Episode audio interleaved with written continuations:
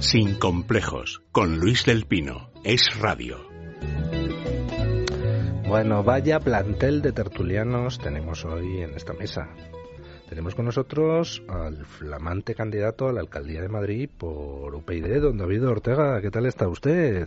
Yo también te quiero, Luis. Yo te agradezco. Ojalá todos los sábados a las 9 y 8 a mí me despertaran casi así, ¿no? Te lo agradezco, muchas gracias. Comentábamos fuera de micrófono que van a ser unas elecciones municipales divertidas. Tenemos con nosotros a la encargada de seguir día y noche como una sombra al increíble hombre menguante, es decir, a Pedro Sánchez. Doña Keti Garat. ¡Qué bien nos lo vamos a pasar!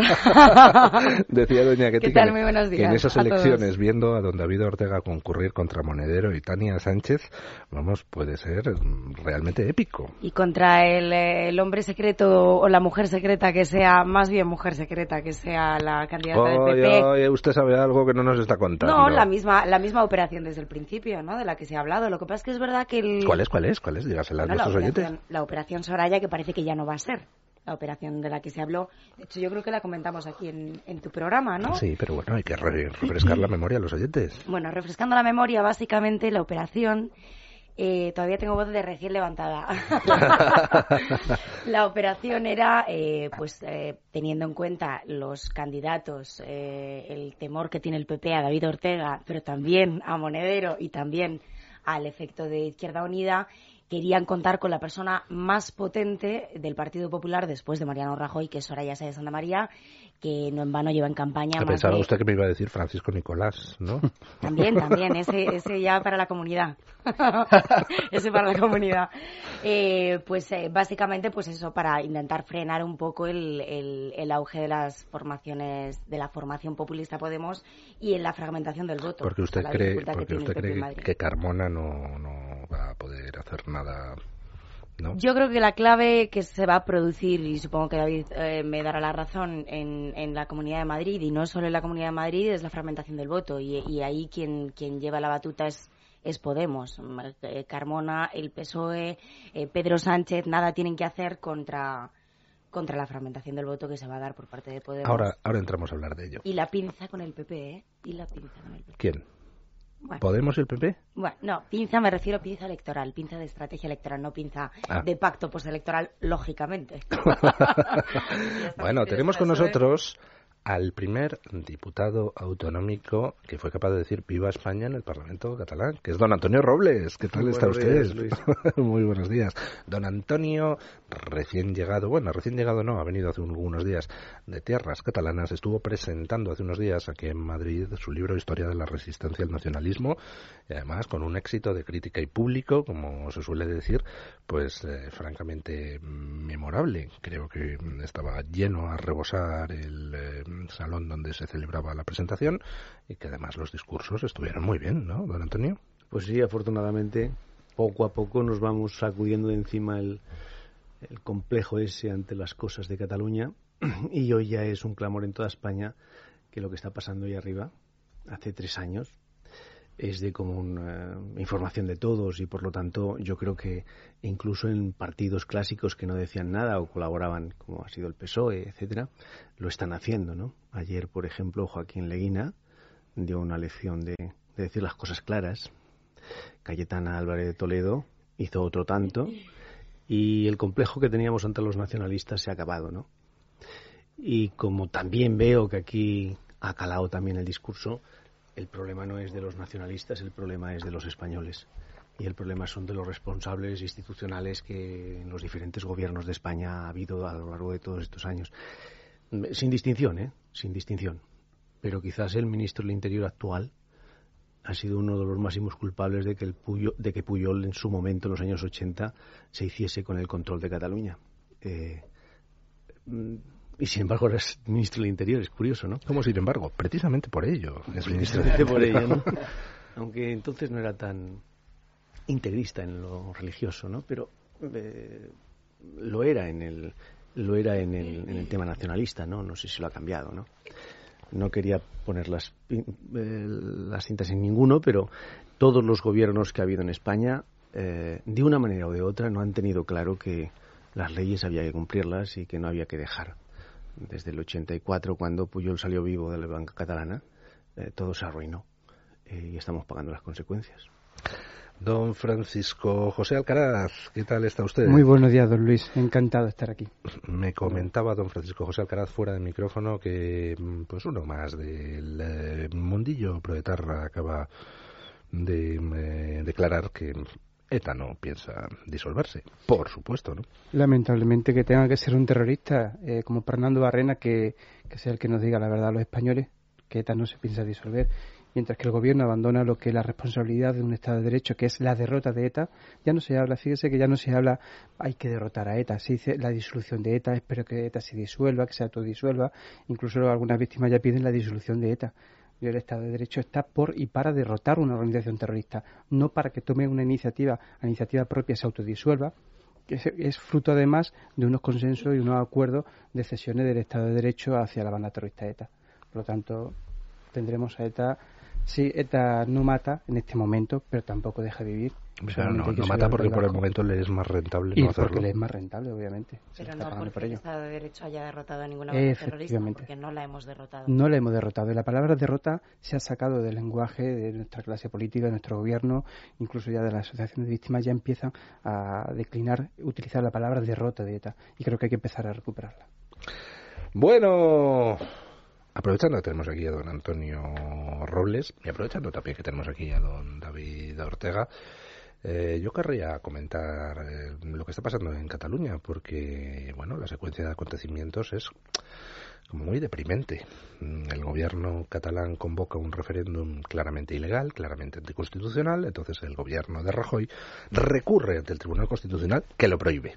Y entonces el gobierno catalán continúa organizando el referéndum ilegal, retira el decreto y dice, vale, no se va a hacer el referéndum, pero va a sacar urnas, va a poner locales, está mandando instrucciones para que se ponga propaganda por parte de los ayuntamientos. Y entonces el señor Rajoy, viendo que el gobierno catalán se salta a las claras la prohibición del Tribunal Constitucional, dice que va a recurrir otra vez. Pues está muy, muy bien, ¿no? ¿Cómo se está viviendo eso en Cataluña, don Antonio Robles?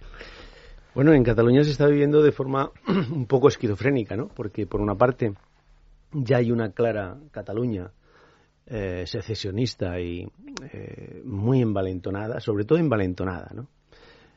Como esos chulos de barrio que chulean a todos.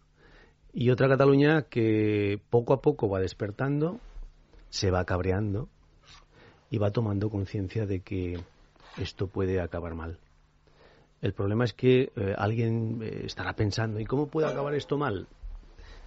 Yo soy de los que pienso que no acabará mal. Es que mal ya estamos ahora. Mal hemos estado muchas veces porque cada vez que se ha negado, por ejemplo, a un padre a que pueda estudiar su hijo en castellano, en la lengua común de todos los españoles, ya es malo. Es decir, ya estamos mal. Cada vez que en Cataluña, durante todos estos años, había gente que se tenía que bajar la cabeza y no, en fin, llevar sus derechos a todo el ámbito de laboral, institucional, etcétera. Ya estábamos mal. Es decir, que mal estamos ya cuando una sociedad libre, democrática, como es la española, hay una parte de Cataluña que no tiene ningún derecho, que somos ciudadanos de segunda, determinadas personas, y que hay demasiadas personas que se vencen ante subvenciones, ante presiones, ante amenazas y muchas veces ante un simple síndrome de Estocolmo, ante un complejo a decir lo que piensan, a ser libres simplemente, ¿no? Atreverse a pensar. Sí, esa misiva de Kant. A mí me gusta lo que ha dicho, te estaba escuchando y yo lo del síndrome de Estocolmo es que está muy bien traído a colación porque lo he pensado muchas veces y eso es muy peligroso. Cuando lo básico no funciona. Y el problema que está pasando en Cataluña y por efecto también en España y en la administración pública española es que lo básico no está funcionando, que son las instituciones. Y Adam Smith, en un libro básico, ¿no?, en la historia de la humanidad, La riqueza de las naciones, decía que la mayor riqueza de las naciones no es su poder económico, no es su poder educativo, no es el ejército que tenga. No. La fortaleza de una nación son sus instituciones. Y es que esa es la clave, que tus instituciones funcionen. Y, por ejemplo, que la justicia se cumpla, simple y llanamente. que los derechos fundamentales se cumplan. O sea, eso es lo básico y lo esencial. Y eso yo creo que es lo que se ha perdido en Cataluña por falta de criterio de solidez por parte de algunos partidos catalanes y por complejos. Me gusta el título de este programa, sin complejos, ¿no? Por complejos por parte del gobierno de España. De simplemente aplicar la Constitución Española del 78. Simplemente aplicar la Constitución Española. UPyD en el Parlamento ha pedido que se aplique el artículo 155 de la Constitución. Por supuesto, el señor Rajoy no tiene ni la más mínima intención de hacerlo, ¿no? Es que para eso está la ley. Simplemente, vamos a ver, esto, Luis, yo ya lo dije cuando estuve otra vez en tu programa, pero nos ha costado 2 siglos. Es que, claro, es muy importante que los ciudadanos que nos escuchan sepan esto. España ha tardado 2 siglos en tener el pacto de convivencia. Esto es muy importante. Las sociedades conviven por un pacto. Y nosotros hemos tardado 2 siglos. Desde 1812, que no se cumplió, ha habido otras 9 constituciones, todas fracasadas. Y ha habido una que ha funcionado. ¿Y qué está haciendo una parte mayoritaria de la clase política catalana? Está tirando un torpedo a la línea de flotación del pacto de convivencia. Y los demás nos callamos. De todas maneras, yo quiero remarcar una cosa que, desde mi punto de vista, es esencial, absolutamente esencial. Más allá de lo que consideremos que se debe hacer, como por ejemplo aplicar la ley y todo esto, lo que ha ocurrido en Cataluña en los últimos 3 años, que simplemente ha sido la concreción, la sustanciación de todo lo que se ha estado haciendo durante muchos años antes, ¿no? Pero ha cuajado en estos últimos 3 años. Es tan importante en términos negativos para la convivencia que ya no vale solo con aplicar las leyes. O reconvertimos la mentalidad. Es decir, hacemos posible que 2 generaciones de catalanes que hoy irían desde los 8 años, por poner algo, hasta los 35. Esas 2 generaciones en términos ortellanos, ¿no? De 15 en 15. Se les da información, capacidad de raciocinio, y se les dan los antídotos para que puedan pensar por sí mismos y salgan de esa burbuja que les ha creado el nacionalismo a través de los sentimientos, que ya es muy difícil sacarles de ahí. Es panota, Antonio. Si no logramos convencerles que se puede salir de la caverna y mirar las cosas de otra manera, estamos perdidos. Pero si es que para eso tendrías que obligar a salir de la caverna no a algunos catalanes, sino al gobierno de Madrid, que es un lenguaje que utilizan mucho los nacionalistas catalanes, pero es que es así. El gobierno de la nación tendría que salir, quitarse las cadenas, que son esos complejos de los que hablabas tú antes, y mirar que en realidad todo era fruto de una hoguera que provocaba sombras en la pared de la caverna. Antes has dicho una cosa que decías, por miedo a no decir lo que piensan. Es que yo el problema que veo desde hace unos meses es que no sé ya si lo piensan. Respecto a las instituciones, decía David Ortega. Claro, si tú estás con un gobierno o siguiendo a un gobierno y te enteras que el ministro de Economía, de Hacienda, perdón, de ese gobierno, Cristóbal Montoro, sabía la trama de corrupción del clan Pujol en 2008 y cayó durante todos estos años, pues nadie sabe muy bien por qué, incumpliendo el mandato de un gobernante de no ser cómplice con el delito y de denunciar el delito y de actuar contra el delito y de cumplir y hacer cumplir la ley. Te preguntas si creen realmente en esa fortaleza de las instituciones. Cuando este mismo gobierno lo que pretende es, como el gobierno de Cataluña no cumple las sentencias de los tribunales superiores de justicia de Cataluña ni del Tribunal Supremo sobre materia de inmersión lingüística, entonces lo que hago es que los ciudadanos paguen 2 veces a través de una escuela privada, ya no pública, una escuela privada, la educación que algunos padres catalanes quieren darle en castellano a sus hijos. Te preguntan si realmente creen en la igualdad de todos los españoles ante la ley, en el derecho de los padres a elegir la educación de sus hijos, etcétera. Entonces, sí. Quien se pregunte eso a estas alturas tiene que estar muy ciego o ser excesivamente ingenuo, porque olvidémonos de Cataluña. Oiga, es que en Galicia, Valencia o Baleares, exacto, donde gobierna el PP con mayoría absoluta, tampoco los padres les da derecho, fíjate, a elegir la enseñanza en castellano si les da la gana. Para, ¿no?, que no se quede solo en esa cuestión, juntamos lo de Montoro, juntamos lo de la materia inmersión lingüística, política lingüística. ¿En qué cree? Vamos con otro ejemplo más. ¿En qué cree el gobierno? ¿Qué piensa el gobierno? ¿Qué defiende este gobierno? Si no plantea ya una querella y déjate de y tú más, o ahora me enfado y ahora te... Permíteme. Solo una, ya remato. ¿En qué cree el gobierno si no plantea una querella de prevaricación, sedición, desobediencia contra un gobernante representante del Estado en Cataluña que está permanentemente incurriendo en un fraude de ley? Pues sí. Déjate de gaitas, preséntale ya una querella de prevaricación al representante del Estado en Cataluña. Entonces, claro, esto del miedo a lo que piensan puedo tener yo, tú, mañana otro, pero gobierno, el problema sí lo piensa. Pero el problema, perdón un instante, sí, yo creo que es importante que lo remarque. Pero es que tenemos dos problemas, los dos son graves.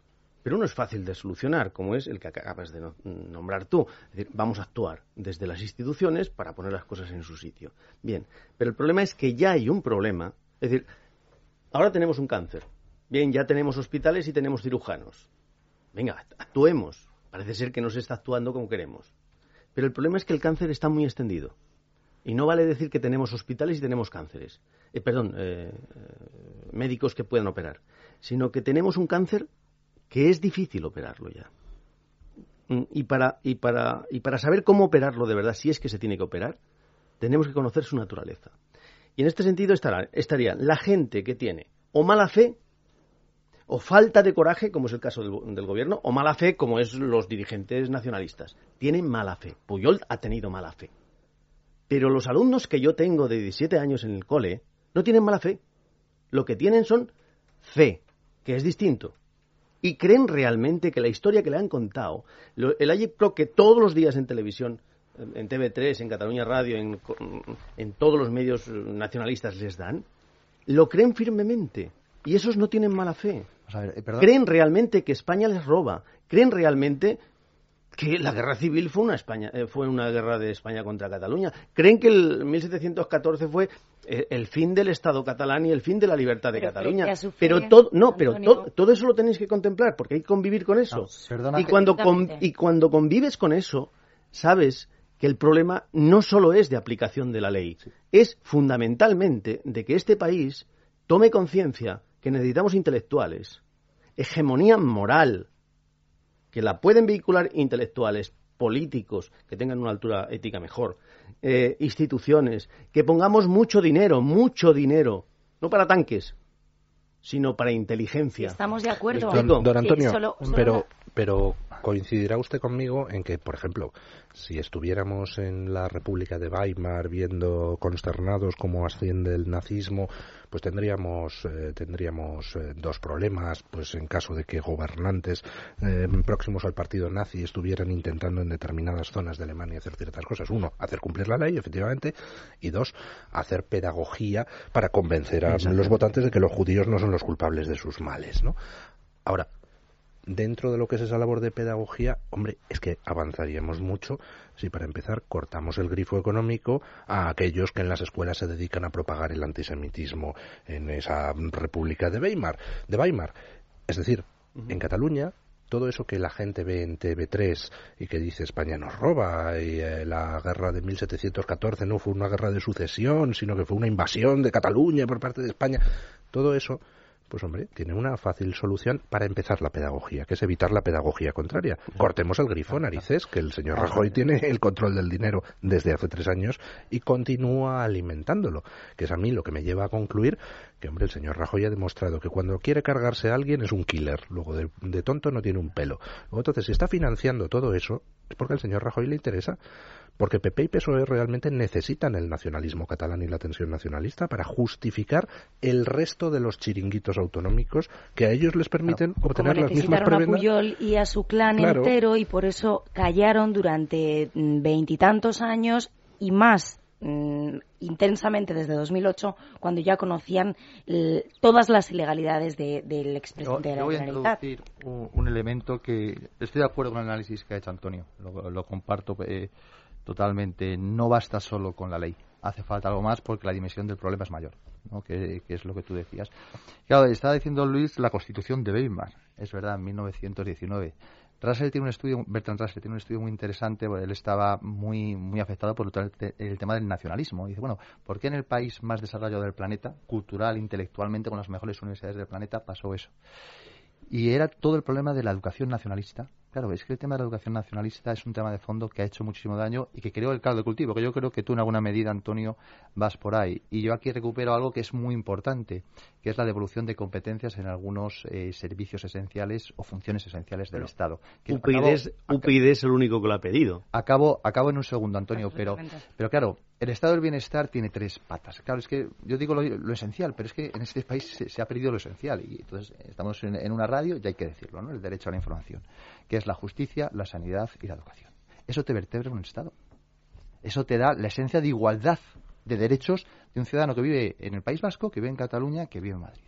Claro, ¿qué quiere un ciudadano en igualdad de derechos? Que si yo estoy enfermo, tengo una sanidad igualitaria independientemente de donde yo viva. Que mis hijos tengan una educación de calidad, que es un problema muy importante frente al nacionalismo, y que si tengo un problema, los tribunales lo solucionen.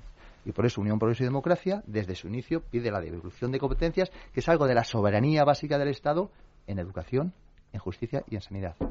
Y si eso se hiciera, seguro que en Cataluña no estaríamos como estamos. De hecho, permítame, don Antonio, porque doña Carmen tiene que decirnos algo importante. Claro que sí, don Luis, con lo que le gusta a usted el fútbol, que yo sé que le encanta. Me apasiona. Pues claro, ¿cómo no va a estar usted preocupado por uno de los partidos más emocionantes de la Liga? El clásico entre el Real Madrid y el Barcelona desde el Estadio Santiago Bernabéu, que se retransmite... Si me permite, yo soy como Carmen Chacón, que ha felicitado por Twitter, nominan a una futbolista española para no sé qué premio de la FIFA de fútbol, y entonces felicita al equipo femenino de baloncesto. Carmen Chacón. Has tocado un poco los temas, los deportes, no pasa nada. Si quieren buen fútbol a las 6 de la tarde lo pueden ver. ¿Dónde? En Movistar Televisión, en Canal Plus Liga, en el Dial 50. Ahí van a tener toda la emoción del derbi, pero hay muchas más cosas, como por ejemplo el servicio multipantalla de Movistar Televisión, que nos permite ver nuestros programas favoritos en cualquier momento y en cualquier lugar. Con un sencillo registro accedemos a toda la programación de Movistar Televisión desde la tablet, desde el smartphone, desde nuestro ordenador, nuestro PC y por supuesto desde la televisión. Pero además de fútbol hay más ofertas. Desde las 10 de hoy, Movistar MotoGP en el Dial 48. También tiene el programa Paddock Club, con la rueda de prensa, resumen de la jornada, en fin, para que todos los locos del motor conozcan todos los detalles de lo que está pasando. Y en torno a las 4:45, en TNT, en el Dial 13, tenemos el preestreno de la serie de animación americana Rick y Morty, que yo no la conozco. ¿Por qué? Porque no se ha estrenado todavía. Gracias a Movistar Televisión lo tenemos en primicia y así podemos seguir las desventuras de un alocado científico con su nieto, que dividen su tiempo entre la vida familiar y un viaje espacial. Una cosa bastante sorprendente que solo podremos ver en Movistar Televisión, porque ya saben ustedes que es la televisión como nunca antes la habían visto. ¿Recuerdas el libro de Julio Verne que va de un submarino que baja y que sigue bajando y que continúa bajando todo el libro? Pues así baja el precio de la hipoteca Bankinter. Euribor más 1,70. TAE variable 3,16% y PIN primer año 2,50. Sin cláusula suelo ni comisiones. Punto. Oferta válida hasta el 30/6/2015. Consulte condiciones en bankinter.com. Doctor, ¿por qué es importante dormir las horas adecuadas? Está demostrado que dormir y descansar las horas necesarias nos ayuda a reforzar la memoria, mejorar el estado de ánimo e incluso evitar algunas enfermedades. Sin embargo, son muchos los motivos que impiden nuestro descanso, como el estrés o la ansiedad, haciendo que disminuya cada día nuestra energía y nuestra calidad de vida. ¿Nos ayudaría Dormax a descansar? Sin duda, Dormax es un producto natural que, gracias a la acción de sus activos, como la melatonina o los extractos relajantes, nos ayuda no solo a dormir, sino a descansar las horas que necesitamos sin despertarnos. Dormax, complemento alimenticio único y eficaz que nos ayuda en nuestro descanso. De Laboratorios Actafarma. El Museo Automovilístico de Málaga no deja de crecer constantemente. Se caracteriza por la revolución artística del siglo XX y refleja a su vez la enorme evolución progresiva del sector. Bugatti, Rolls-Royce, Bentley, Jaguar, Mercedes, Ferrari, un museo del futuro que también apuesta por la moda de sombreros y vestidos vintage, que nos enseña la historia de la moda desde los años 20 hasta la década de los 60. Avenida Sor Teresa Prat, número 17, en el antiguo edificio de Tabacalera. Véanos también en museoautomovilmálaga.com. Es un mensaje del Ayuntamiento de Málaga. En Málaga, solo faltas tú.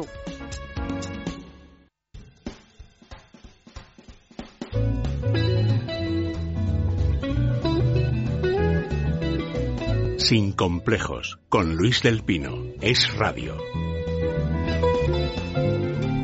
Bueno, les había propuesto fuera de micrófono a mis tertulianos cambiar de tema porque quiero comentar algunas cosas que me llegan sobre encuestas electorales, pero me han dicho que no, que de ninguna manera, me lo han prohibido, dicen que quieren rematar el tema anterior, así que les doy la palabra a don Francisco José, don Antonio, doña Keti. Sí, yo muy brevemente, decir que coincido con el diagnóstico que se ha expuesto aquí, un diagnóstico que llevamos haciendo durante muchísimo tiempo, pero el problema que tenemos es que este cáncer que tenemos en Cataluña, también en el País Vasco y también empezaremos a tener en otras comunidades, no tenemos para ello a los médicos apropiados y que tengan la capacidad y la voluntad de acabar con ello, porque tanto el Partido Popular como el Partido Socialista obviamente ni van a aplicar la ley, ni van a aplicar el 155, ni tienen ninguna intención de recuperar competencias como son, por ejemplo, la de justicia, sanidad y la que es muy importante, la de educación.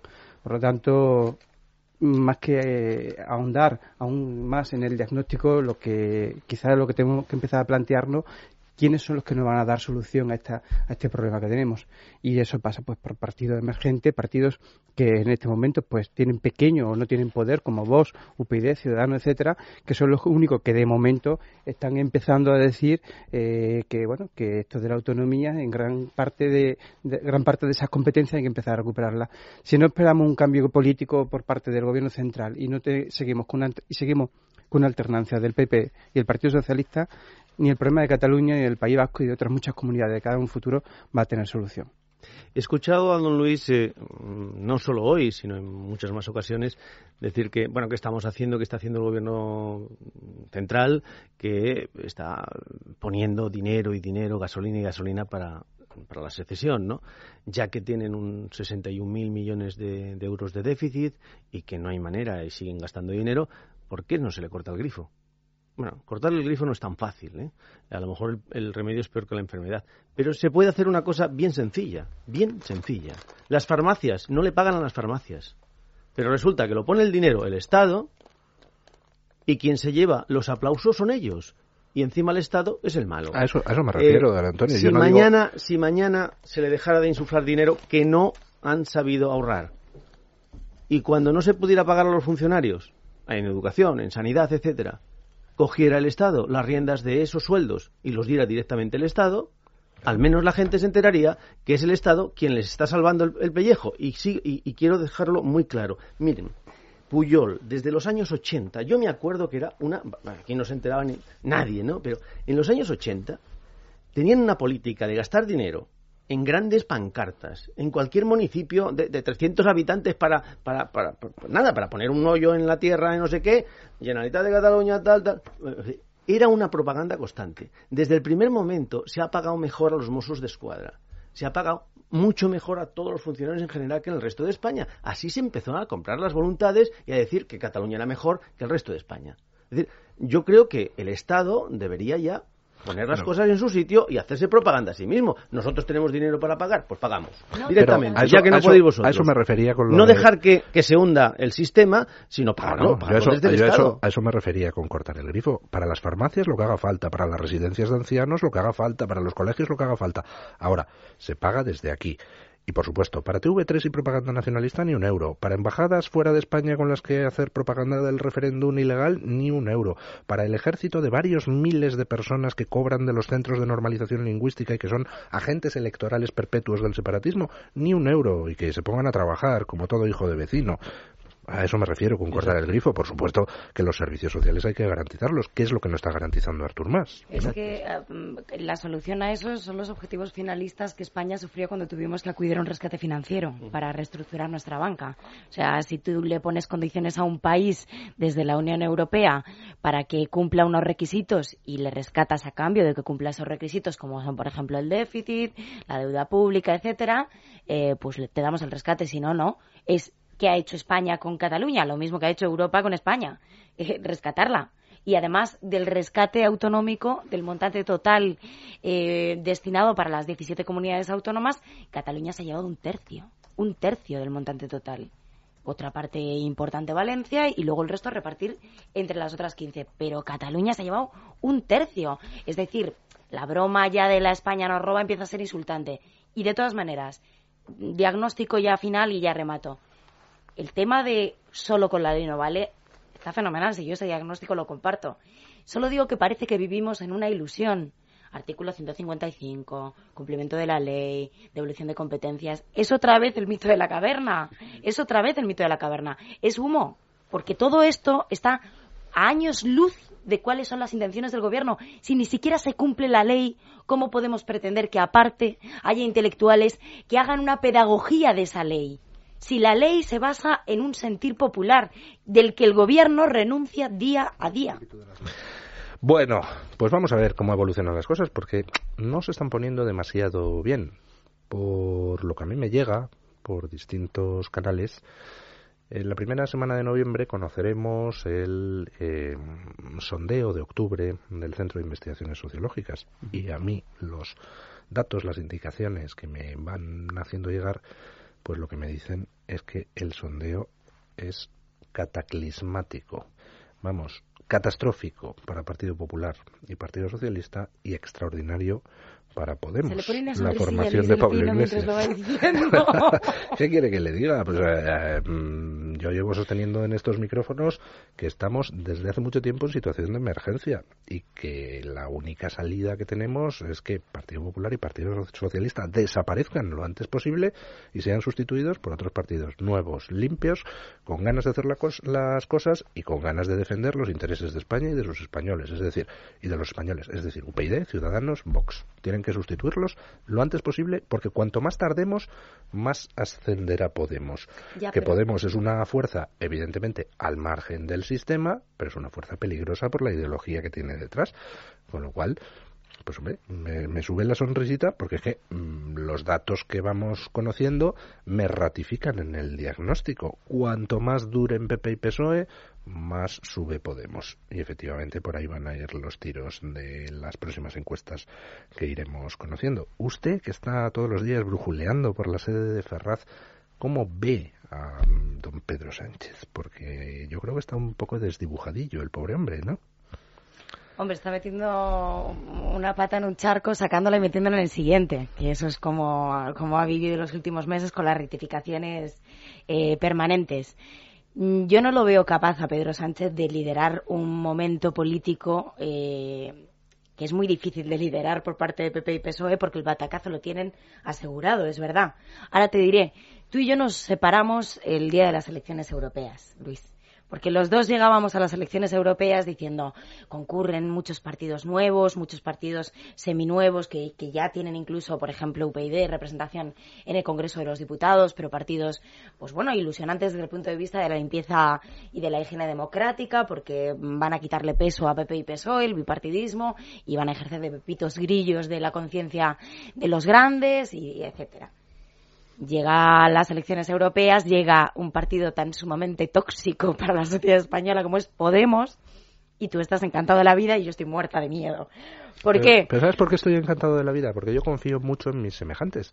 Y estoy absolutamente convencido de que ante la amenaza los españoles sacan lo mejor de sí mismos. Es decir, Veo que estábamos ante un muro, que era el de PP y PSOE, un muro basado en la corrupción, por supuesto en la no defensa de los intereses del país, y veo que Podemos es el ariete que está derribando ese muro. Y tras derribar el muro, lo que veo es que por fin se abre la oportunidad de que los partidos que verdaderamente pueden hacer algo por este país, UPyD, Ciudadanos, Vox, puedan subir, porque hasta el momento, ¿qué es lo que ha pasado?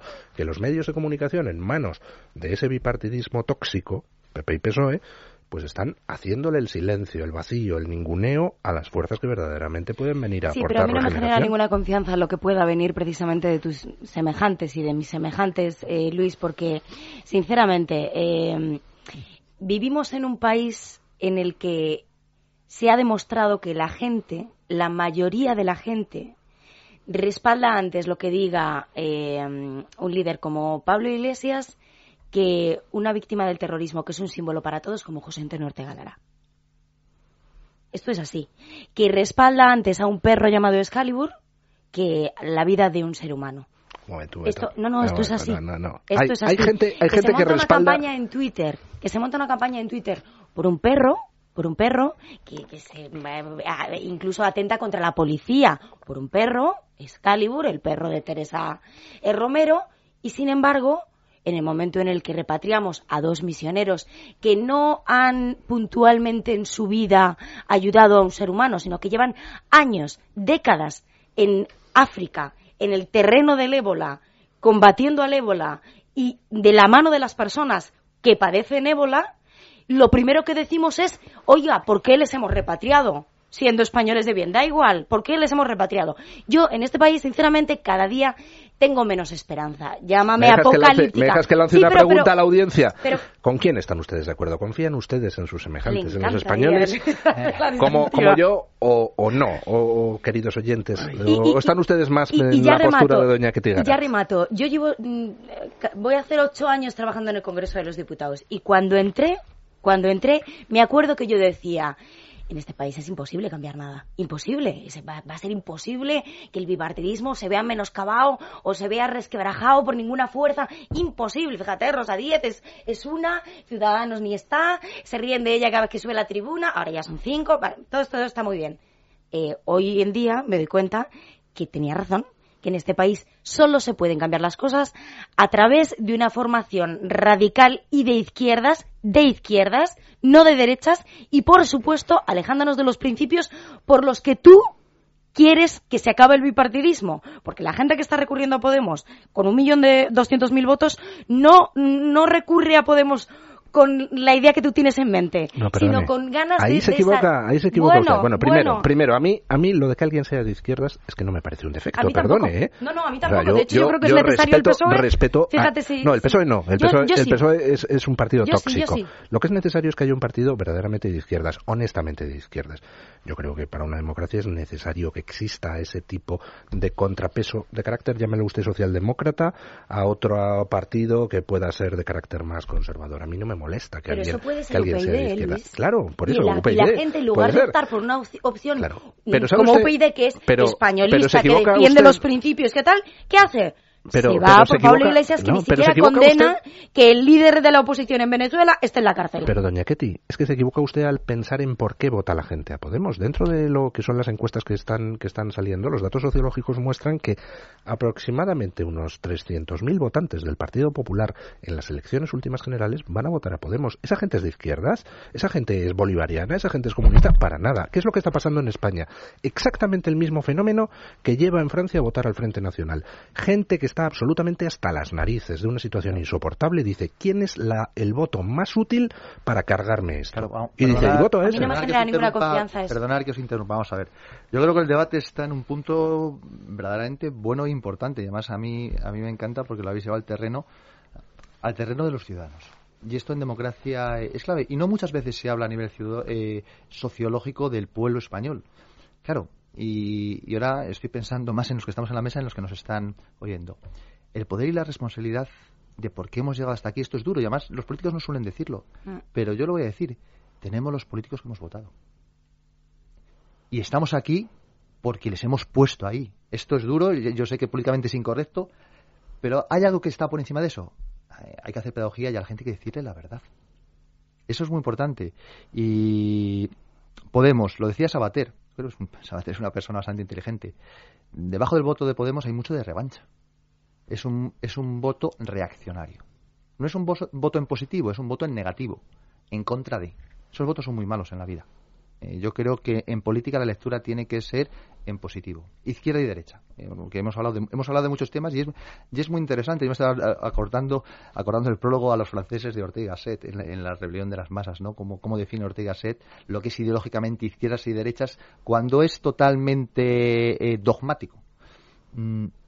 Los problemas de España, voy a citar 4 ejemplos, no se resuelven desde un planteamiento ni de izquierdas ni de derechas. Y esto hay que decirlo a la gente para que la gente lo sepa. ¿Cuáles son los, a mi modo de entender y a modo de entender de Unión Progreso y Democracia, cuáles son los 4 grandes problemas de este país desde el punto de vista de política de Estado? Que hay que hablar de política de Estado, de política institucional. La corrupción. La corrupción es terrible lo que estamos viviendo. Caja Madrid. Son 23.000 millones de euros. 23.000 millones de euros. ¿Y lo que queda? Y lo que te rondaré, Morena, y del rescate total cerca de 100.000 millones de euros. Es espectacular. Este es el problema. ¿Es un problema de izquierdas o de derechas? Por favor, que alguien me responda. Es que ya no funciona elegir izquierda-derecha. Evidentemente. Ahí voy, Keti. Pero un segundo, acabo. Populismo, no populismo. Acabo. No. Sobre todo, rigor. Rigor y sentido de Estado. Claro. Yo soy un obseso del sentido de Estado. Y de ahí no me va a mover nadie, porque estoy convencido que eso es lo serio, y eso es lo respetuoso, y eso es lo honesto. Primer problema. Segundo problema de este país. La organización territorial del Estado. Los cientos de miles de millones de pesetas que nos estamos gastando ahí. ¿Se resuelve la izquierda y la derecha? No. Perdón. No.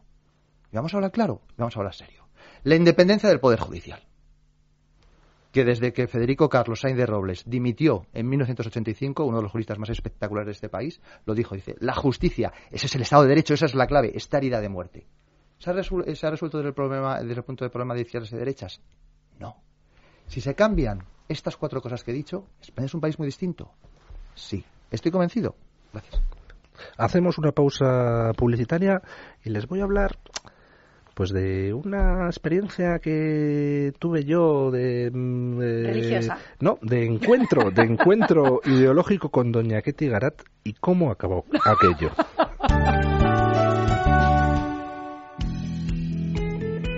La Clínica Oftalmológica Iradier dispone de las técnicas más avanzadas en láser y lentes intraoculares para tratar su miopía, vista cansada o cataratas. La doctora Iradier y un excelente equipo de profesionales estudiarán su caso de manera personalizada. Clínica Oftalmológica Iradier, Domenico Scarlatti 3, Madrid, 915-502-448. Clínica Oftalmológica Iradier. Protegemos la salud de sus ojos. 915-502-448. Hospital Psiquiátrico San Francisco de Asís y Comunidad Terapéutica San Antonio. Infórmese en el 952-2014-64 de Málaga o en www.hospitalsanfrancisco.com. Málaga, una ciudad genial. Escápate y conócela. Museos, gastronomía, exposiciones, ocio, eventos... Déjate llevar por sus calles peatonales, por la amabilidad de su gente, por sus rincones llenos de historia y también sus largos paseos marítimos frente al mar. Málaga, ciudad genial. Disfrútala. En Málaga solo faltas tú. Ayuntamiento de Málaga.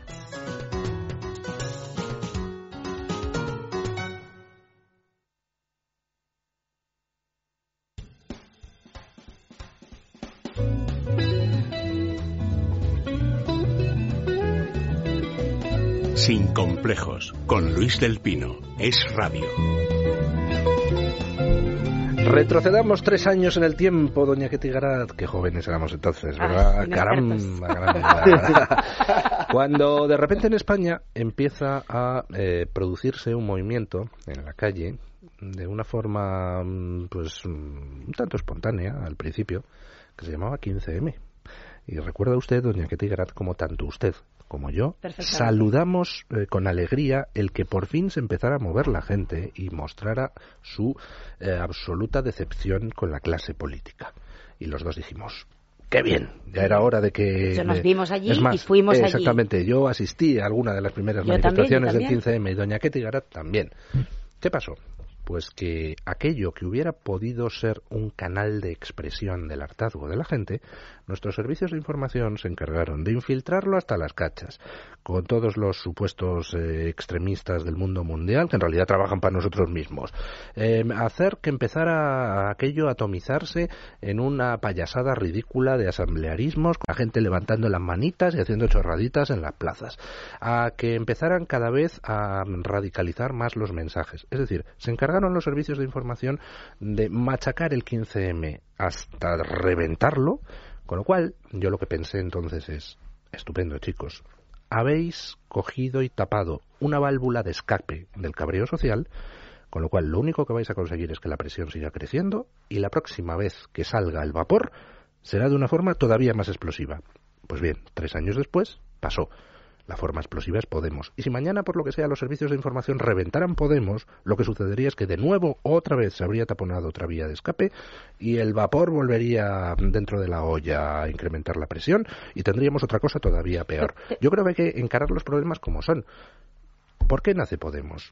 ¿Porque hay 5 millones de comunistas en España? ¿Qué es lo que las encuestas le dan ahora a Podemos? No, señor, en España no hay 5 millones de comunistas. Entonces habrá que preguntarse por qué la gente está dispuesta a votar a Podemos. Pues porque quiere acabar con un estado de cosas. Y quienes son responsables de ese estado de cosas se han encargado de taponar todas las demás vías de escape. Y en ese estado de cosas, sí, todo eso está muy bien, pero yo te voy a decir una cosa. Yo fui el primer día, a la reunión del movimiento 15M en la Puerta del Sol. El segundo día volví. Y el tercer día volví y ya no volví más. Y te puedo decir, ni yo. Y te puedo decir que más allá de las intenciones, de operaciones oscuras, de los intereses, de los servicios de información, etcétera, yo no escuché, y por eso no volví, ninguno de los mensajes que he estado escuchando durante años en las concentraciones, por ejemplo, de víctimas de terrorismo. No escuchaba ni la palabra España, ni la palabra libertad, ni la palabra principios, ni escuchaba hablar de materia antiterrorista porque no les interesaba. Escuchaba hablar mucho de deuda, de poderes fácticos económicos, de revolución. Por supuesto, todo el mundo fumaba porros, lo cual me parece que cada uno puede hacer lo que le dé la gana.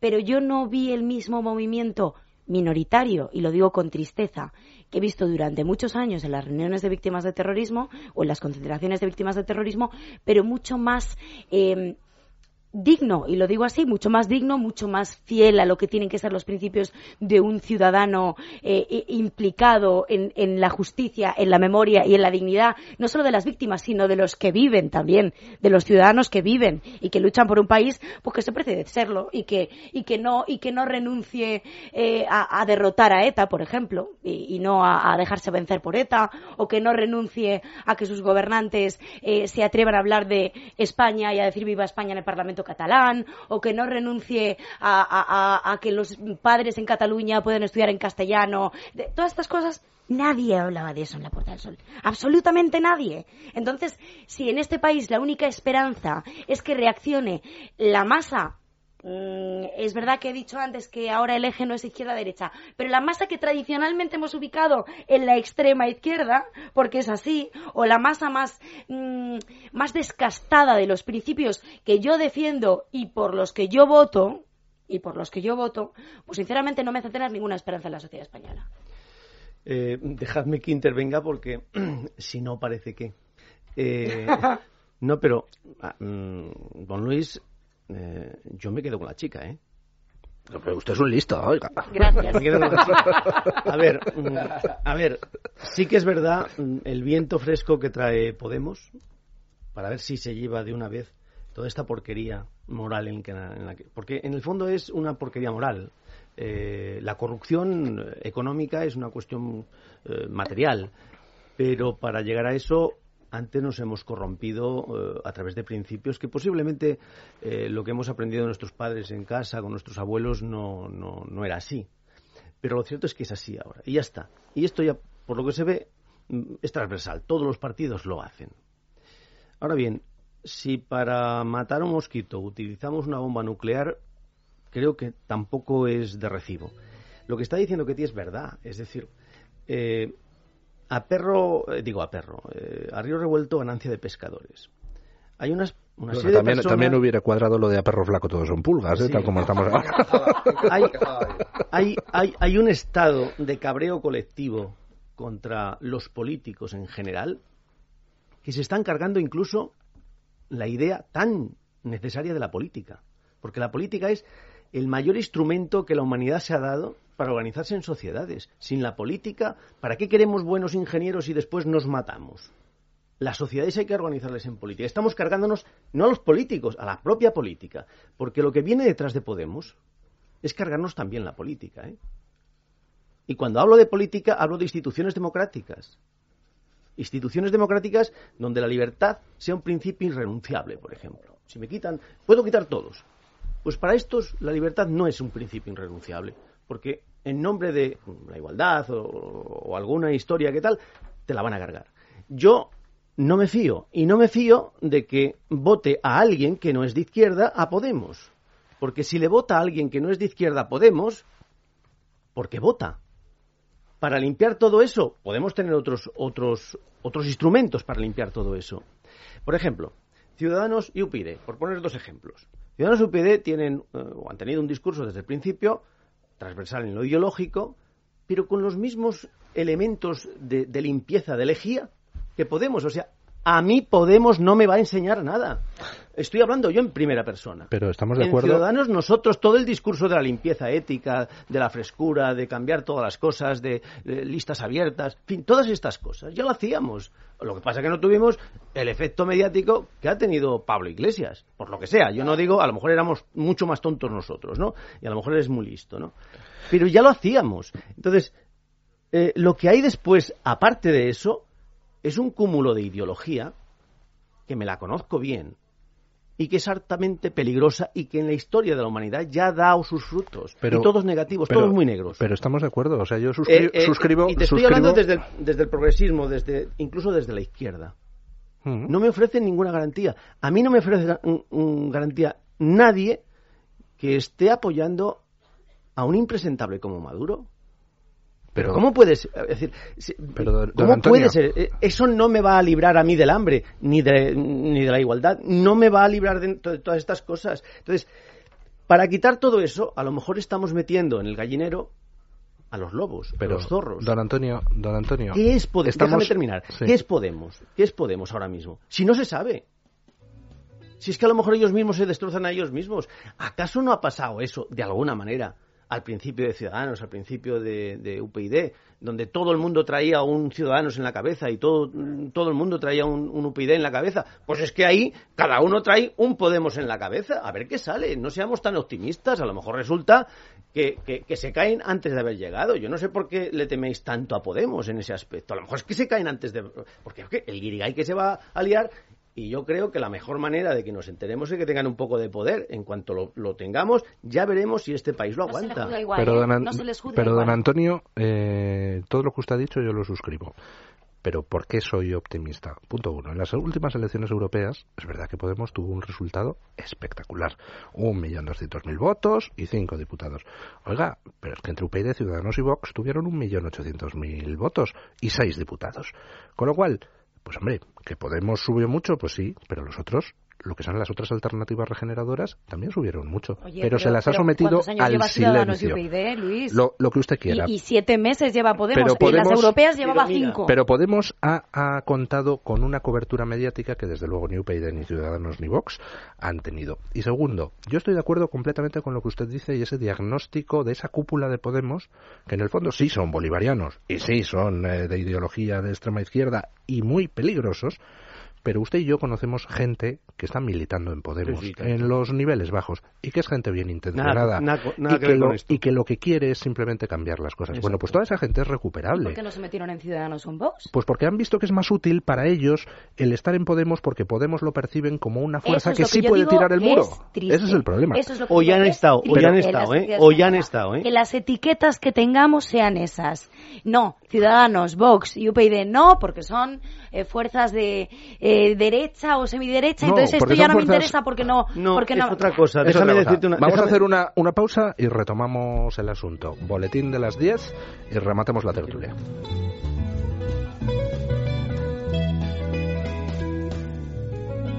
Sin complejos, con Luis del Pino. Es radio. Son las 10 y un minuto, las 9 y un minuto en Canarias. Es radio. Servicios informativos. Buenos días. El Partido Popular celebra desde hoy en Murcia una reunión intermunicipal que estará centrada en poner en valor la gestión de los ayuntamientos gobernados por este partido y que mañana va a clausurar el presidente del Gobierno, Mariano Rajoy. La secretaria general de esta formación, María Dolores de Cospedal, inaugura este mediodía una cita que se produce tras una semana convulsa para el Partido Popular. Como les venimos contando, un informe de la agencia tributaria eleva más de 1.700.000 euros el dinero en B pagado por las obras de la sede del PP en la calle Génova en Madrid. La reforma se hizo en 2006, por lo que una parte del delito podría haber prescrito. Anoche, el líder del Partido Socialista se refería al pacto anticorrupción que está negociando con el Gobierno. Pedro Sánchez pide al Ejecutivo que mire hacia su propia casa antes de llegar a un acuerdo. Que empiece por explicar cómo es posible que aquellas personas que él nombró, como a Bárcenas, a Cospedal o a Cebes, estén siendo investigados ahora mismo por los tribunales y por la Audiencia Nacional por un supuesto caso de corrupción y de financiación irregular como es la trama Gürtel. Si quiere Rajoy regenerar la vida democrática, insisto, que empiece por limpiar su casa. Y este sábado el Gobierno de la Generalitat catalana emprende la campaña informativa del proceso de participación del 9 de noviembre que pretende aclarar quién, cómo y dónde puede votar, pero no llamando a la participación. Así lo anunció ayer el secretario de Comunicación del Gobierno catalán, Josep Martí. Según Martí, el objetivo es que no quede ningún catalán sin saber la información básica para participar con todas las garantías en el 9N, y por eso durante los próximos días van a desplegar la campaña en medios digitales, prensa, radio y televisión. En declaraciones al diario Ara, el presidente de la Generalitat, Artur Mas, insistía ayer en que su determinación de mantener la consulta y que es algo firme. La meva determinació, senyor Bassas, és total, però ja ho era amb el decret. Però fixi's, torno a dir, jo vull que se compleixi l'objectiu, m'és igual la estética del sal. Y fuera de España, Nicolás Maduro ordena revisar todas las relaciones de Venezuela con España. Alicia González, buenos días. ¿Qué tal? Buenos días. Y hace esta advertencia después de que Mariano Rajoy recibiera a principios de semana, en calidad de presidente del Partido Popular, a la mujer de Leopoldo López, encarcelado por el régimen de Maduro, al que consideran el autor intelectual de los disturbios del pasado febrero en Venezuela. Por eso Nicolás Maduro pide ahora que se revisen todas las relaciones con España y lanza este mensaje a Rajoy. Con mi patria no te metas, Rajoy. Venezuela se respeta, ¿oyó? Bastante paciencia le hemos tenido a gente como usted, de ultraderecha, que viene ahora a apoyar a grupos responsables de la muerte de más de 40 venezolanos. Viene usted a alentar desde España, desde Madrid, al terrorismo contra Venezuela. Y tiempo ya para repasar lo más destacado de la prensa de este sábado. Rubén Fernández, buenos días. Buenos días. El discurso de Felipe VI en los premios Príncipe copa a los titulares. Libertad Digital destaca una de sus frases: los españoles no somos rivales los unos de los otros. El País, el rey alerta contra la división y la repetición de los errores del pasado. El Mundo destaca una de sus frases: España necesita un impulso moral colectivo. O La Razón, el rey ante la corrupción, asegura que la sociedad necesita principios éticos. Sobre Cataluña, La Vanguardia dice que Rajoy estudia cómo impedir el nuevo 9 de noviembre y Libertad Digital asegura que Mas saca las urnas y RCI. La ANC pone a los votantes. Y en el capítulo diario de corrupción, Libertad Digital, el PP pagó 750.000 euros en negro solo por las obras de la planta baja de Génova. El Mundo, los pagos en B para la sede del PP suman 1.700.000 euros. La Razón, bloqueada una nueva cuenta de Bárcenas en las Bermudas. Y ABC, Olegor Pujol, borraba el ordenador cada semana para ocultar sus manejos. Es radio.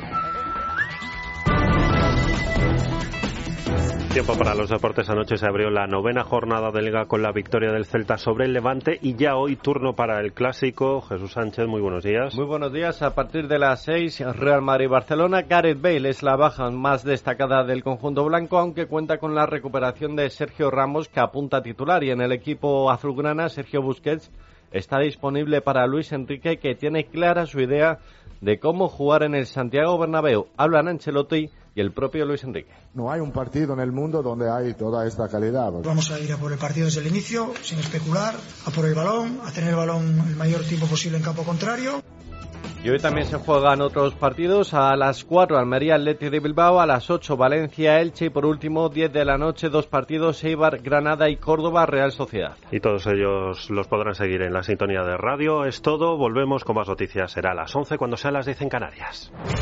Fue noticia. Que la PCR de virus ébola ha dado resultado negativo. Que va a pedir justicia para todo. Me siento atropellada, me ha dicho. No caben astucias, ni atajos, ni añagazos. Acebes es una persona intachable, de una honradez acreditada. Los catalanes tienen derecho a saber si el presidente de la Generalitat ha estado cobrando comisiones ilegales. La EPA viene a confirmar que estamos haciendo lo correcto. Pero hay muchos claroscuros en estos datos de la encuesta de población activa. La información no descansa este fin de semana. A la 1:30 de la tarde con Francisco Carrera. Es noticia en Es Radio. Es la mañana de fin de semana sin complejos.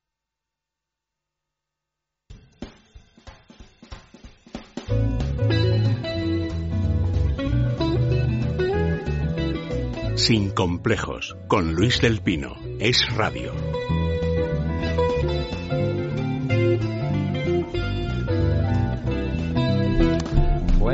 Bueno, es que no podemos dejar de debatir ni fuera de micrófono. Quería don Antonio Robles rematar la faena.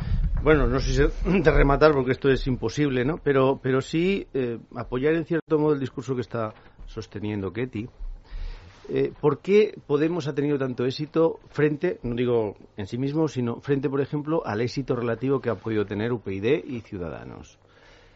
Pues muy sencillo, es que tanto Ciudadanos como UPyD han hecho propuestas responsables, aunque dentro de las propuestas que hacían eran propuestas necesarias, como por ejemplo el tema de la corrupción, el tema del problema territorial, solucionarlo, la ley electoral y... todo eso sin concesiones al nacionalismo. Podemos, de todo esto, habla poco. Desde luego, de las concesiones al nacionalismo es todo lo contrario. Pero Podemos es muy irresponsable en sus respuestas o en sus propuestas. Muy irresponsable. Irresponsable. ¿Por qué? Como es la juventud. La juventud, por naturaleza, somos irresponsables cuando somos jóvenes, pero no porque esta juventud sea irresponsable, es porque es que... si no fuera irresponsable no sería juventud, es propio, está madurando como toda la humanidad, etcétera. Entonces, claro, proponen propuestas mágicas.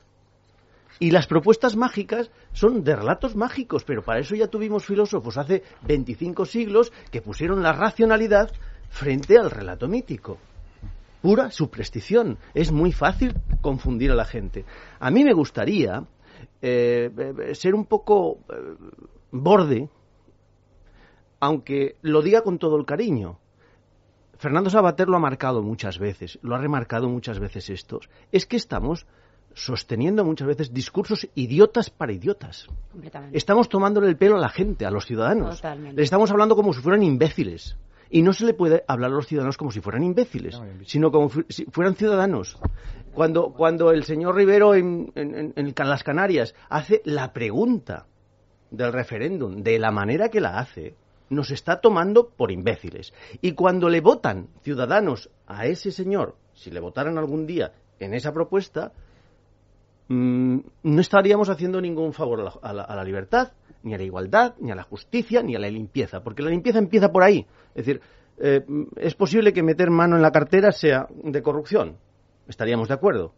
Pero es que no es corrupción y de la peor meterle la mano en la mente. Hay un pasaje... déjame que lo cuente. Hay un pasaje en Las cenizas de Ángela, maravilloso, y que lo podíamos aplicar para los alumnos, para los ciudadanos o para cualquiera. Yo lo recreo para el programa, ¿vale? Le pregunta el maestro a los alumnos: ¿vosotros si fueseis a casa con los amigos dejaríais que defecaran en vuestra colcha, que tiraran la ceniza al suelo? Que escupieran, no. Dice, bueno, no es tan grave, todo eso se podía limpiar. Pero ¿por qué permitís que os escupan, que os meen, que defequen en vuestra mente? Que al fin y al cabo vuestra mente es lo mejor que tenéis, lo que no se puede violar. Y los políticos nos están violando todo eso. Y Podemos, a mi modo de ver, también me está violando. A mí no me viola, pero está violando a mucha gente. Porque cuando le dices a un parao que está absolutamente desesperado, conozco gente de esa, desesperado, que tiene hijos, que ya no tiene ningún tipo de subsidio, no tiene nada, le dices que le vas a dar un sueldo por el mero hecho de ser español para que salga de esa necesidad, hombre, es humano que esa persona le vote. Yo le votaría. El problema es que ese señor tendría que decirle a todos los españoles cómo lo va a hacer. Porque si no se lo dice, le está engañando. Con eso acabo. Que gente como Antonio, una frase súper breve, como Antonio Robles, no esté ya en política, es otro de los motivos por los cuales cada día tengo menos confianza en la sociedad española. Pues yo, mire, que don Antonio Robles no esté en política es otro de los motivos por los cuales manifiesto mi desprecio hacia esa clase política madrileña que ha dejado tirados a los no nacionalistas en Cataluña, que son quienes tienen la culpa, no el ciudadano de a pie, los que mandan, los que tendrían la posibilidad de que un Antonio Robles y todos los Antonio Robles que hay en Cataluña no estén machacados. No, no confundamos que las responsabilidades, caramba. Por completar el análisis sobre Podemos, desde el punto de vista de político, y me siento, aunque solo llevo 3 años y 23 años en la universidad, porque toda mi vida la he dedicado a la universidad, yo creo que este es un momento, o yo lo vivo así, y más como UPyD, en que estoy en UPyD, pero lo digo a nivel personal. Yo creo que es el momento de 3 ideas claves. Y comparto un poquito el discurso de Antonio, me ha gustado mucho Antonio, y sobre todo porque es cierto y real. Hay que decir a la gente la verdad. Aunque sea incómoda, pero esto es algo básico en política, decir a la gente la verdad. Me pasa en el Ayuntamiento de Madrid y me gano grandes broncas, por ejemplo. O te están diciendo... hemos reducido la deuda. No es verdad, han aumentado la deuda. Están tratando como imbéciles. Y la gente compra ese producto. La deuda del Ayuntamiento de Madrid ha pasado de 6.377 millones de euros, lo dicen sus papeles, a 7.072. Sin embargo, todo el mundo dice que la gestión económica está siendo buena. No es verdad, es increíble. Es increíble y es básico, y están engañando a la gente. No es barrer para casa, es decir a la gente la verdad. Punto número 1. Punto número 2, el imperio de la ley. Es que estamos defendiendo lo básico, y hay que defender lo básico, que se respeta la ley. ¿Qué está pasando en España? Simple y llanamente, que no se está respetando la ley. En muchísimos casos. En muchísimos casos. Y luego, ¿quién defiende? Y acabo, pero insisto, dice, bueno, lo que estás diciendo, pero es que es lo básico. ¿Quién defiende desde el punto de vista político el interés general en este país? ¿Quién defiende? Acabo en un segundo. Y respecto al tema de Podemos, yo creo que es el momento de la seriedad, de la prudencia, de la honestidad, de la responsabilidad y de afrontar los problemas y de ir poco a poco. ¿Esto se soluciona en 2 o 3 años? No. Esto va a llegar a medio y a largo plazo. Pero desde el punto de vista de Unión, Progreso y Democracia, la labor que estamos haciendo no es a corto. La labor que está haciendo Unión, Progreso y Democracia no es a corto. Es de rigor y de seriedad de medio y largo plazo. Y yo creo que poco a poco el ciudadano, espero que así sea, vaya viendo con hechos cómo se tienen que ir cambiando las cosas. La existencia de Podemos es fruto del consenso entre el Partido Popular y el Partido Socialista de cara a afrontar las próximas elecciones con una alternativa que genere miedo a la sociedad. Tener enfrente a un partido como alternativa, como sería Podemos, donde obviamente pueden construir un argumentario para que los ciudadanos puedan discernir y decir, oye, o votamos al PP y al Partido Socialista o votamos a Podemos, que significará, pues, vamos, la destrucción de lo que hoy conocemos como España, ¿no? Por ello, la muerte civil de partidos alternativos como Ciudadanos, Vox y UPyD están llevándola a cabo, silenciándola en los medios de comunicación, una muerte civil que yo ya la he vivido como asociación de voces contra el terrorismo, y el gobierno está haciendo exactamente lo mismo con partidos que serían alternativas y contra los que no podrían plantear un argumentario para que convencer a los ciudadanos y que no le votasen a ellos, porque realmente estos partidos, cada uno en su línea, más de izquierda, más conservador, sí que realmente serían una alternativa, y el Partido Popular y el Partido Socialista no tendrían fuerza en ningún tipo de defensa para decir no voten a UPyD, a Vox o a Ciudadanos. Pero sin embargo, el tener a Podemos ahí enfrente realmente es la única baza que le queda, y por eso están alimentándolo, y por eso Podemos tiene publicidad, y por eso Podemos sigue saliendo a las televisiones. Lo que pasa es que me parece que se les ha ido de las manos un poquito el asunto. Sí, se le ha ido un poco de las manos. Miedo. Sí, porque ya sabe usted aquel famoso chiste de Chumichúmez. O nosotros o el caos, y dice la gente, el caos, el caos. Sí, pero no nos equivoquemos. A mí me encantaría que fuera como tú dices, David, pero no es el momento de la seriedad, No es el momento de la prudencia, no es el momento de la honradez, no lo es. Es el momento del populismo y es el momento de la irresponsabilidad. Y yo estoy harta de ver... y además te digo... Si entiendo que tú como partido político... a nivel humano y personal. O a nivel humano entiendo que tú quieras creer eso. Ahora, no es así. Y yo, sinceramente, no quiero ser apocalíptica y además soy una persona de naturaleza optimista. Ahora bien, estoy harta de ver ya no a dirigentes políticos que se suben a una tribuna de oradores y te dicen lo contrario de lo que piensan porque saben que lo tienen que decir para sacar tajada. Ya no eso, sino de ver a compañeros míos, periodistas, que se dicen buscadores de la verdad, que se van a una tertulia de televisión o que coincides con ellos en una tertulia de televisión y te dicen lo contrario de lo que han dicho en publicidad, en el parón de publicidad, porque saben que tienen más rédito, no electoral en este caso, pero sí ciudadano, de popularidad interna y externa. Esto es así. Y estamos en ese momento en el que lo que cotiza es la irresponsabilidad, el populismo, la demagogia y la antiverdad. ¿Me permite usted que le haga una salvedad? El pueblo español no es eso. El pueblo español no son esos políticos que mienten. El pueblo español no son esos periodistas que venden su opinión a cambio de lo que sea. El pueblo español es el taxista que trabaja 14 horas al día para sacar a su familia adelante. Es la abuela que está ayudando a su hijo que ha perdido la casa y se ha quedado en el paro.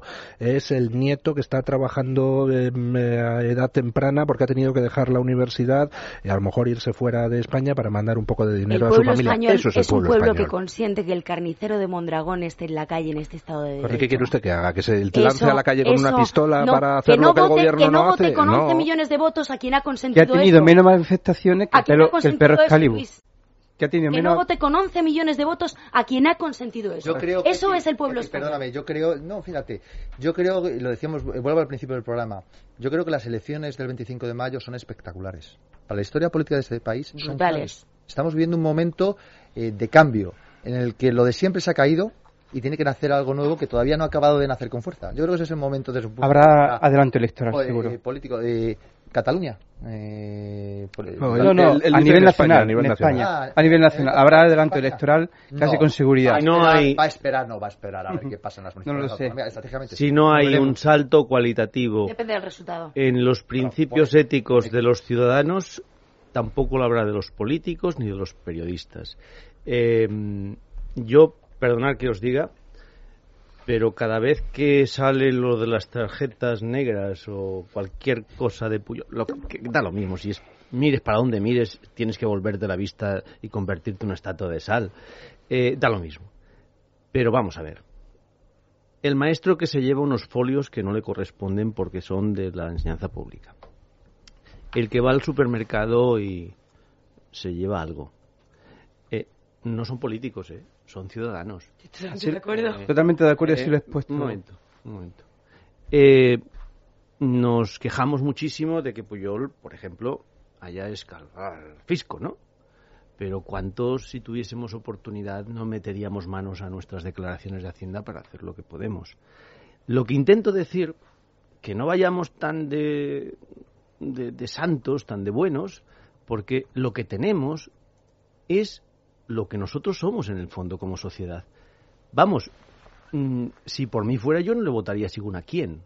Y por otra parte, que tampoco se nos llene la boca de no sé qué, y yo lo estoy diciendo como si yo no fuera material, como si fuera un espíritu volante ahora, donde yo no, porque si no tampoco podría hablar, ¿no?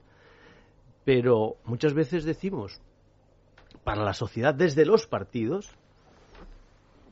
que hay que regenerar la vida política y después no se cumple nada en el propio interior de los partidos. La democracia tiene que ser dentro. La democracia tiene que ser, la libertad y la bondad y la honestidad tiene que ser en cada uno de los ciudadanos. Y esa, en cada uno de los ciudadanos, tiene que pasar a los trabajadores, en fin, que se ganan un sueldo diario. Y tiene que ser dentro de los partidos políticos. Porque no vale decir que vamos a reformar el Estado, que vamos a reformar la ley electoral.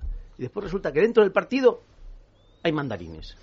Bueno, lo que nosotros no podemos hacer es... etcétera, etcétera. ¿Sí? Bueno. Yo voy a dar un dato, Luis, un segundo. Voy a dar un dato. Desde el punto de vista de transparencia internacional, no lo dice UPyD, no lo dice un partido político, Transparencia Internacional ha hecho una evaluación de la transparencia en los partidos políticos, de cómo funcionan esos partidos políticos desde el punto de vista de la transparencia, que es la clave, es muy importante. Lo dice Transparencia Internacional, con el prestigio se puede mirar, se mete en Google y se ve. Unión Progreso y Democracia ha sacado un 9, Izquierda Unida ha sacado un 6, Esquerra Republicana de Cataluña ha sacado un 5,5 y el resto de partidos políticos, acabo un segundo, han suspendido. Es un dato objetivo. Y acabo, en Unión Progreso y Democracia, a ver qué partido en 7 años, hemos hecho 400 primarias. Yo, hace un fin de semana, me han votado 1.000 personas en Madrid. Soy un candidato de primarias, por cierto, sin avales. Me encantaría saber qué opina Sosa Wagner de todo esto. Un día, si quieres, dedicamos un monográfico al tema de Sosa Wagner. Sí. Ahora, si quieres, podemos hablar del tema. Sí, porque ya se nos acaba el tiempo, lo hemos sacado muy tarde. Ahora sí. Es el momento de los oyentes. Doña Carmen, los oyentes, que si no nos echan a patadas. Bueno, han hablado de muchísimas cosas, sobre todo a propósito de la regeneración del espectro político. Noto yo un poco de cierto escepticismo en los oyentes, pero en fin, recojo algunos de los muchos comentarios que nos han escrito. Por ejemplo, María Ochando García dice, el castigo al Partido Popular y al PSOE no es no votarles. No votar y legitimar a otros peores es peor. En las próximas elecciones debería arrasar el voto en blanco. Uno del Sur escribe, el voto a Podemos es un voto de castigo a España y a los españoles. Francisco Zamora Jiménez añade, lo que no me explico es que alguien que no viva de ello puede seguir defendiendo a Rajoy y a los suyos. Al Partido Popular le queda de vida lo que tarden en perder el poder. El único problema es que el reemplazo pone los pelos como escarpias. Ana Richard nos cuenta o dice, nuestros semejantes votaron a ZP 2 veces. Imposible confiar en que se vote lo que yo considero que puede salvar España. Pero bueno, el voto es soberano y nunca se equivoca. César Blanco Castro dice, para mí, esa gente que dice ser de derechas y vota Podemos no me merece ningún respeto. Que sabiendo lo que sabemos sobre el partido y sus líderes, sobre sus continuas mentiras, vayan a votar a ese partido, les hace más despreciables. Alguien que se hace llamar en Twitter Dialgono dice, Pablo Iglesias asegura, me encuentro con gente de derechas que dice que votará a Podemos. Y le contesta a este tuitero, no, esa gente habrá votado al PP, pero realmente no es de derechas. Misca Gris dice en Twitter, ¿por qué va a ser duro? Cada uno vota lo que le parece más sensato y después saldrá lo que la mayoría decida. Y Luis Álvaro Fernández Juárez añade, Podemos no tiene 7 meses. Iglesias y sus camaradas llevan trabajándose facultades universitarias, asambleas y asociaciones de todo tipo, incluso de vecinos, desde hace casi 7 años. Y a Iglesias le han brindado la ayuda de la televisión desde hace bastante más de esos 7 meses. Bueno, esto es un resumen en general de todos los comentarios. Hay muchos más que les recomiendo que lean en nuestras redes sociales, tanto en Twitter como en Facebook. Muchas gracias, doña Carmen y doña Marta. ¿Qué dicen a través del contestador de los oyentes? Bueno, pues sobre este mismo tema, sobre los motivos que pueden llevar a la gente a votar a Podemos, pues los oyentes nos dan sus razones y ojito con ese voto del miedo y con esa transferencia de votantes del PP a las filas de Pablo Iglesias. ¿Quién me iba a decir a mí que Podemos tiene más sentido e interés de justicia al denunciar a Pujol que todos los demás partidos políticos? Solo por eso, chapó por Podemos. El voto de Podemos es un voto de resentimiento, por lo menos aquí en Cataluña. Eso ya se lo puedo asegurar yo. Es un voto que la gente vota por resentimiento. Yo no votaré, pero tentada estoy. Cuando un puente está destrozado, no se puede reparar, hay que tirarle para construir uno nuevo. Ya podemos andarnos todos los españoles con mucho cuidado, porque hasta los mismos que les votan se van a arrepentir y luego no tendrá remedio. Yo voy a votar a Podemos y voté a Rajoy. No lo volveré a votar jamás en mi vida y jamás van a hacer nada. Está podrido todo. Incluso todos los que se lo llevan crudo salen luego de rositas. Mucho jajaja por ahí que están cogiendo a este y al otro, pero ninguno está en la cárcel ni ninguno devuelve nada. Un sistema es corrupto cuando todas las instituciones están corrompidas de cara a la ciudadanía. Pues pasa como cuando en un cesto de fruta se corrompe y se pudre. Lo que salen son los gusanos, ¿no? Y cuando un sistema se corrompe, lo que sale es Podemos. Y hay personas que piensan votar a ese gusano, a Podemos, antes que coger y reemplazar todas las frutas podridas por otras sanas que la hay. Yo eso es algo que llevo intentando decir mucho tiempo en este programa. Lo llevo repitiendo desde hace meses. Que el problema no es Podemos. Podemos es el síntoma. el síntoma de una enfermedad. Entonces, o acabamos con la infección subyacente, es decir, o quitamos de en medio a los partidos corruptos y los sustituimos por otros partidos democráticos nuevos, o si no, la fiebre provocada por esa infección, es decir, Podemos, continuará creciendo. De todas maneras, hay que ser, yo creo que equilibrado en esto. Hay miles y miles de personas. Yo tengo muchos amigos en Podemos, a los cuales admiro, quiero, y me parecen personas absolutamente respetables y honestas. Y precisamente van a votar a Podemos o trabajan en Podemos precisamente porque lo son, porque aborrecen lo que está pasando y mil cosas más, ¿no? De todas maneras, yo quisiera remarcar una cosa que a lo mejor no hemos hecho suficientemente hincapié. Lo ha dicho Monedero, lo ha dicho Pablo Iglesias una y otra vez, de una manera sí, entre ellos, pero importante, que hay que acabar con el proceso de transición política en España del 77. Hay que echar abajo el proyecto constitucional que salió de ahí. Claro, para conseguir su triunfo ideológico real, un triunfo ideológico de izquierdas de aquella manera, no le importará acabar con el sistema español. Si tienen que apoyar a cada uno de los pueblos, como ellos hablan, fíjese, hablar de pueblo, que es más bien romántico y nada que ver con ni la democracia, ni el constitucionalismo, ni nada. ¿El pueblo qué es? Hay estados, estados democráticos, estados constitucionales, pero el pueblo es una cosa etérea y muy dada a lo que podíamos entender como Volgens, ¿no? En ese sentido, hay que tener cuidado con Podemos, porque a lo mejor, para conseguir sus fines, va a anudar relaciones con todo lo peor de la casta de este país, que son los nacionalistas. Y eso lo tendremos que tener en cuenta. Y eso es reflexionar. Puede estar equivocado, pero hay que ponerlo encima de la mesa. Si nos dejamos guiar por lo que dicen ellos, no por lo que yo intuyo o barrunto, no, por lo que dicen ellos, es que hay que acabar con el sistema constitucional del 77, del 78, porque todo eso es la causa de lo que tenemos ahora. Y por tanto, van a anudar y van a pactar con todos los nacionalistas de todos los lados. Y si pactan con ellos, ya sabemos lo que pasa. Siempre ganan ellos. Esa es la verdadera casta. Pero con esta no se han metido. Y hay un oyente que ha dicho que fíjate que bien Podemos, que enseguida se ha puesto contra Pujol. Pues bueno, conté los días, ya no me acuerdo qué pasaron, que fue más de una semana, que no dijeron ni pío después de la confesión de Pujol. Cuando, si hubiera sido cualquier otra cosa... Yo se lo reproché en Twitter, ¿no van ustedes a decir nada del tema de Pujol? Pues bueno. Y se lo tuve que reprochar varios días seguidos, exacto, efectivamente. O sea, que eso es suficientemente indicio para saber cómo van las cosas. Acaban de pactar ya con Guañé en Barcelona, o ya están medio pactando, y eso significa que en Cataluña estarán interiorizados por el nacionalismo. Y si están interiorizados por el nacionalismo, mira, para los nacionalistas le va muy bien, pero para España irá muy mal. Y para la igualdad de los españoles irá muy mal. Me pone usted en una mala situación, porque le voy a tener que invitar a que venga otro día para hablar específicamente del tema de Podemos en Cataluña, que me parece enormemente interesante. No sé. Queda usted emplazado. Yo quiero venir. Si le invitas otra vez, yo quiero venir. Queda usted emplazada también, hombre, por Dios. Bueno, doña Keti Garat, muchísimas gracias. Don Francisco José Alcaraz, muchísimas gracias. Don David Ortega, muchísimas gracias. Y muchísima suerte en la contienda electoral. Gracias. Y don Antonio Robles, muchísimas gracias, todo un placer y un honor tenerle aquí. Y recordamos a los oyentes ese libro imprescindible, Historia de la Resistencia al Nacionalismo en Cataluña, que acaba de presentar don Antonio Robles en Madrid. Hacemos una pausa publicitaria y nos vamos a hablar de otro tema peculiar e interesante.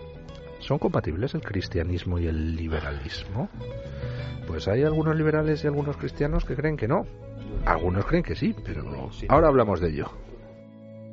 Sin complejos, con Luis del Pino.